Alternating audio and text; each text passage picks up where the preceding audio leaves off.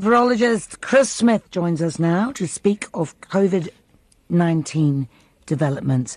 Morena, Chris. Hello, welcome, and uh, welcome from lockdown country, lockdown Mark 2 here in the wonderful UK, right. with uh, celebrating our 50 to 100,000 cases per day, with probably 618,000 people currently infected all around the country with coronavirus, marking about 1.1% of the population. So this lockdown is uh, too late, then, would you say? Well, some people are saying it's uh, it shouldn't happen at all uh, because they can't really agree on the right way to do this. Because, on the one hand, yes, the numbers are quite high, but they're not high everywhere. It's not like when all this began back in March and April, where it was uniformly high because we did genuinely come to the party too late because we didn't know what was happening to us. This time we do, and we have quite a fine grained mosaic across the country of some areas very high levels of cases, other areas very low. And as a result, many were arguing for the continuation of what had been implemented, which was this system of tiers, with some areas judged to be medium risk and very low level restriction, other areas very high risk, more uh, restrictive uh, behavioural things going on there. And what then happened is that some graphs were shown predicting that there would be thousands of people dying every day, which have subsequently turned out to be wrong. And as a result, the country was plunged into a lockdown on Halloween. I mean, as if Halloween wasn't scary enough. And uh, here we are with a month of, of this ahead of us. We're a couple of days in now. And so some people are saying actually, what we've done is to plunge the entire country under restrictions with areas where there are very low levels of activity to control an outbreak in, in one area, which seems a little unfair on the places that don't have very much virus activity. Some are arguing they should have given the tiers a chance to actually see what they would achieve rather than going and pressing the big nuclear button straight away. Why do you think they did that then? Because, uh, and this is rather embarrassing for the government, um, it turned out that some of the graphs that were being drawn, I mean, there was there was a press conference on, on Halloween. It was last Saturday.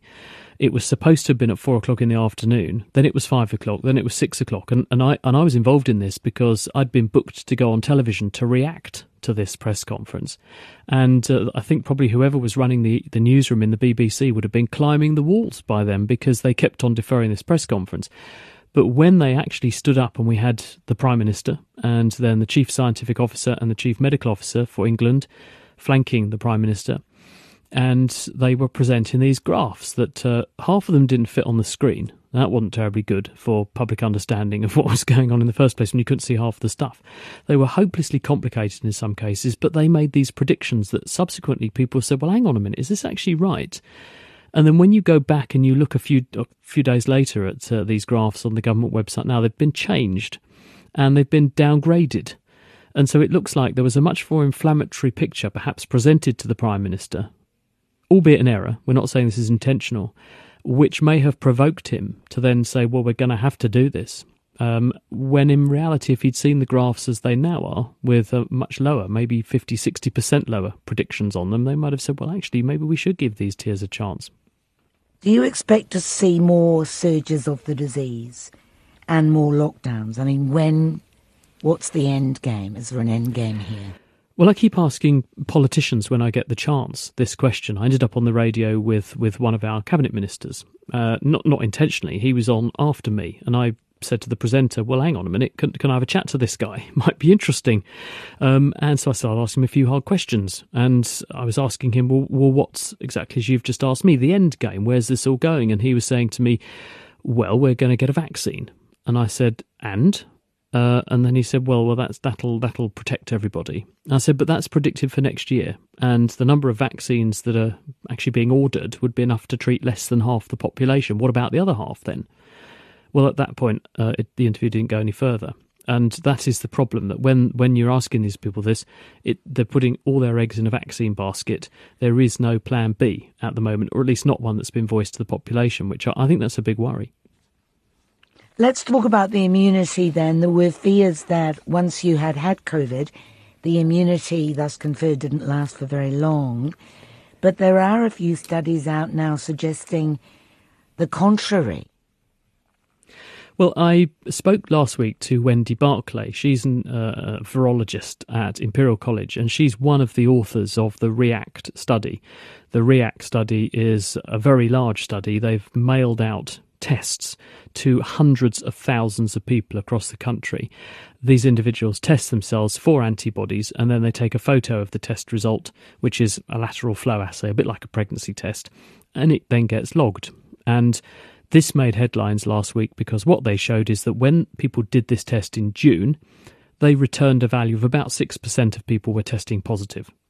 They then repeated the test a number of times, but by the time of the last outing of the test, a few months later, that number had fallen to 4%, suggesting that about a quarter of the people they were testing no longer had antibodies detectable to the coronavirus. Now, the uh, deduction from that is well, if you don't have antibodies that are detectable, you might be susceptible to catching the virus again. Because in tests that have been done, if you have a certain level of antibody that's registrable by one of these tests, in animal studies, that happens to correspond to animals that are protected, apparently, from reinfection with the virus. When you have levels that correspond to a negative test result, so you can still have a bit of antibody, but not, not enough to register on the test, those animals appear to be susceptible to reinfection with the virus, suggesting that those people who no longer test positive may be susceptible to reinfection, but we don't know that for sure. And of course, in the meantime, since we last spoke, there's been quite a lot of attention focusing around individuals who are now being or becoming published case studies of individuals who are definitely catching coronavirus more than once. The big question is, though, do these people who have low levels of antibody and are not registering a positive on these tests, are they genuinely susceptible again, or are they just under the threshold for the test, but they have enough immune memory that were they to encounter coronavirus again, actually they'd be okay? And at the moment, we don't know the answer to that critical question. The people who may, who appear to have contracted the disease again, do they get sick or as sick the second time? Both. And you might say that sounds confusing, Chris.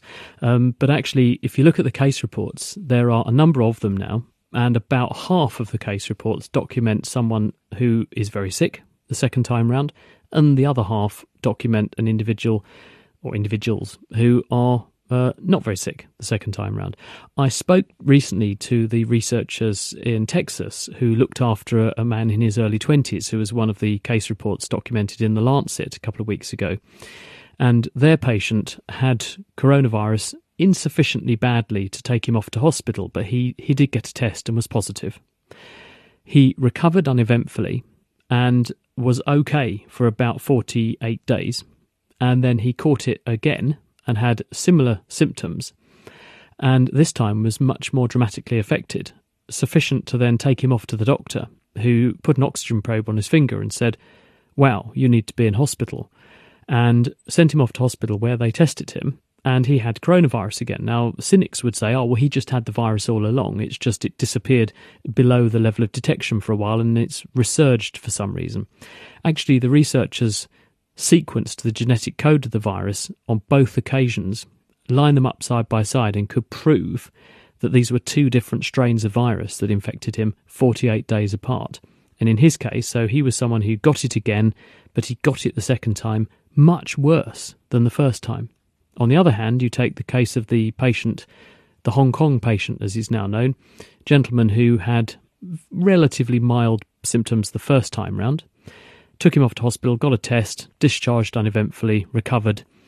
Three months later, he's returning having holidayed in Europe, ironically, goes through Spain, then Heathrow, returns to Hong Kong, is tested at Hong Kong as an asymptomatic screen, positive and again, sequencing the virus genetically and lining up the virus the first time you had it and the code from the virus the second time you had it, they are two different strains of virus, proving reinfection, but the second time, no symptoms whatsoever. So we really don't know what's going on in these people. But it does not bode well for the vaccine, surely.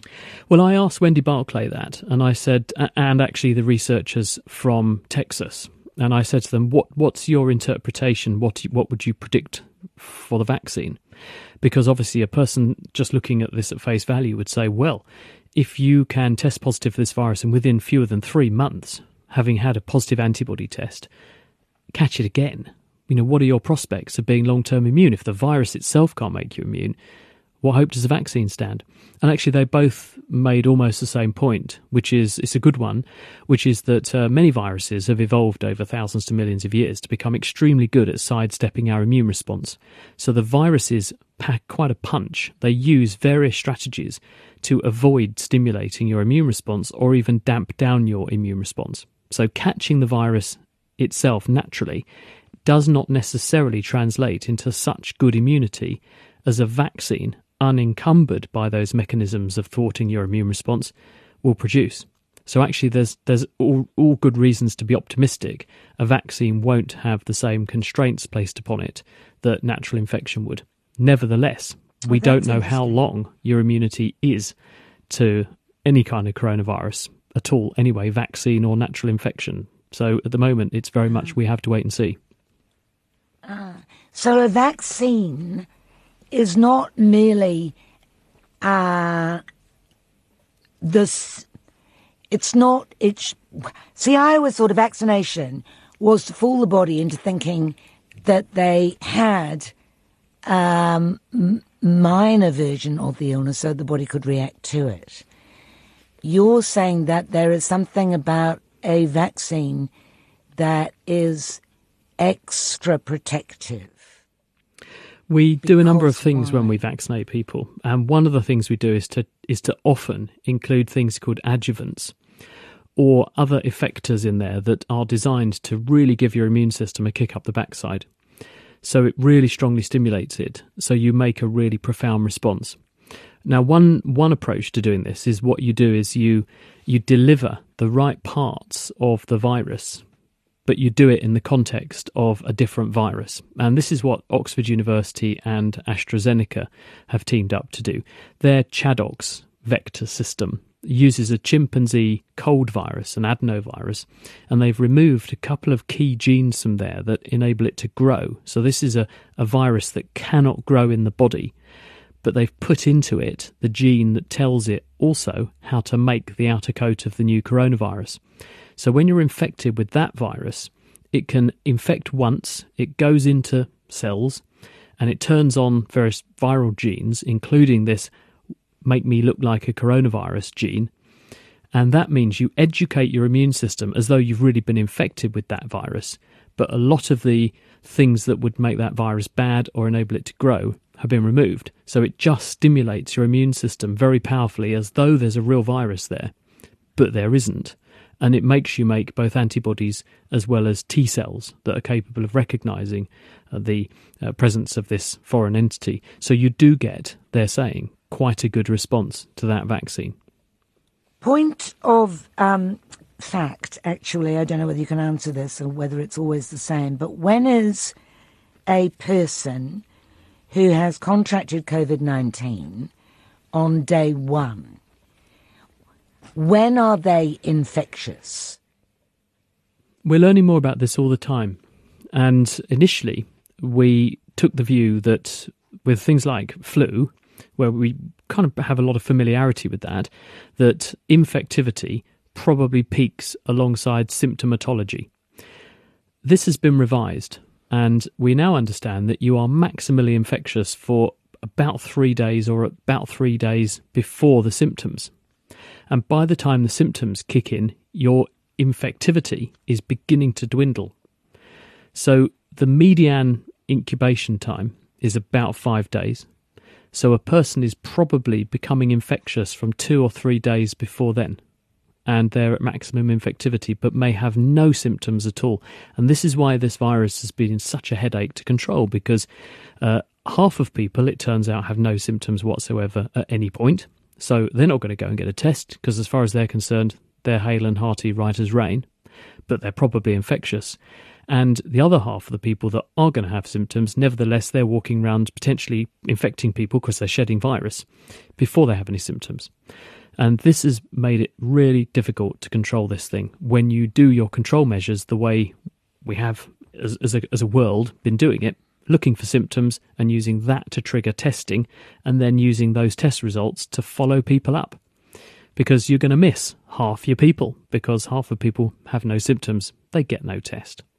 This seems quite aside from anything else, a kind of bad planning on the part of the virus because if a virus makes you cough, then I thought that that was a way that the virus had of spreading.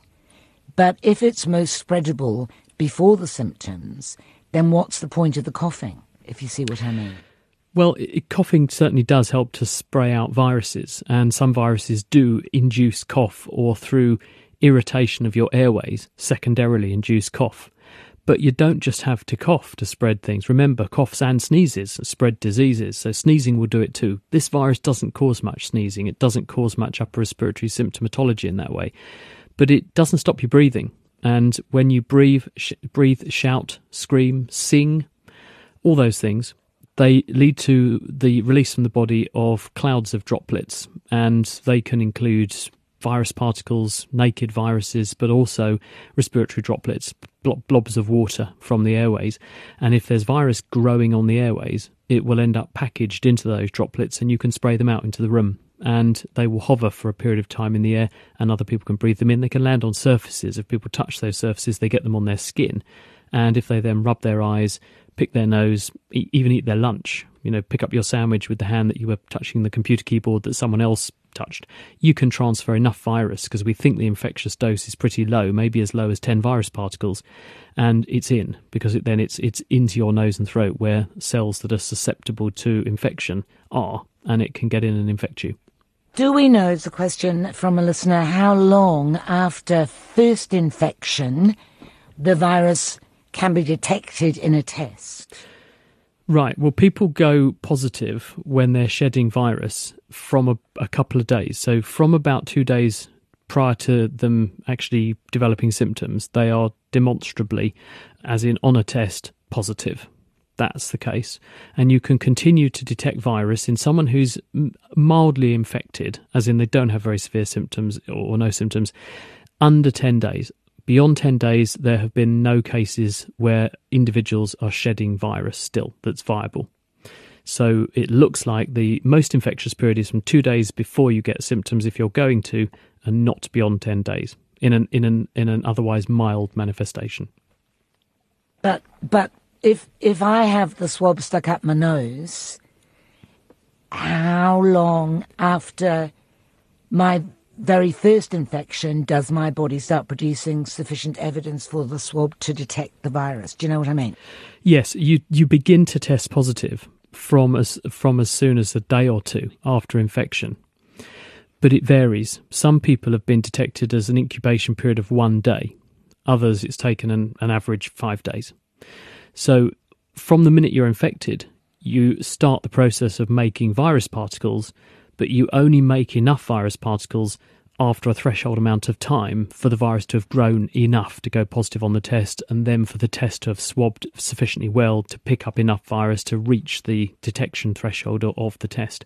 And for that reason, we think we might be missing 20 or 30% of, of the positives when we swab people because we're testing too early or people have insufficient virus there at all for that test to detect.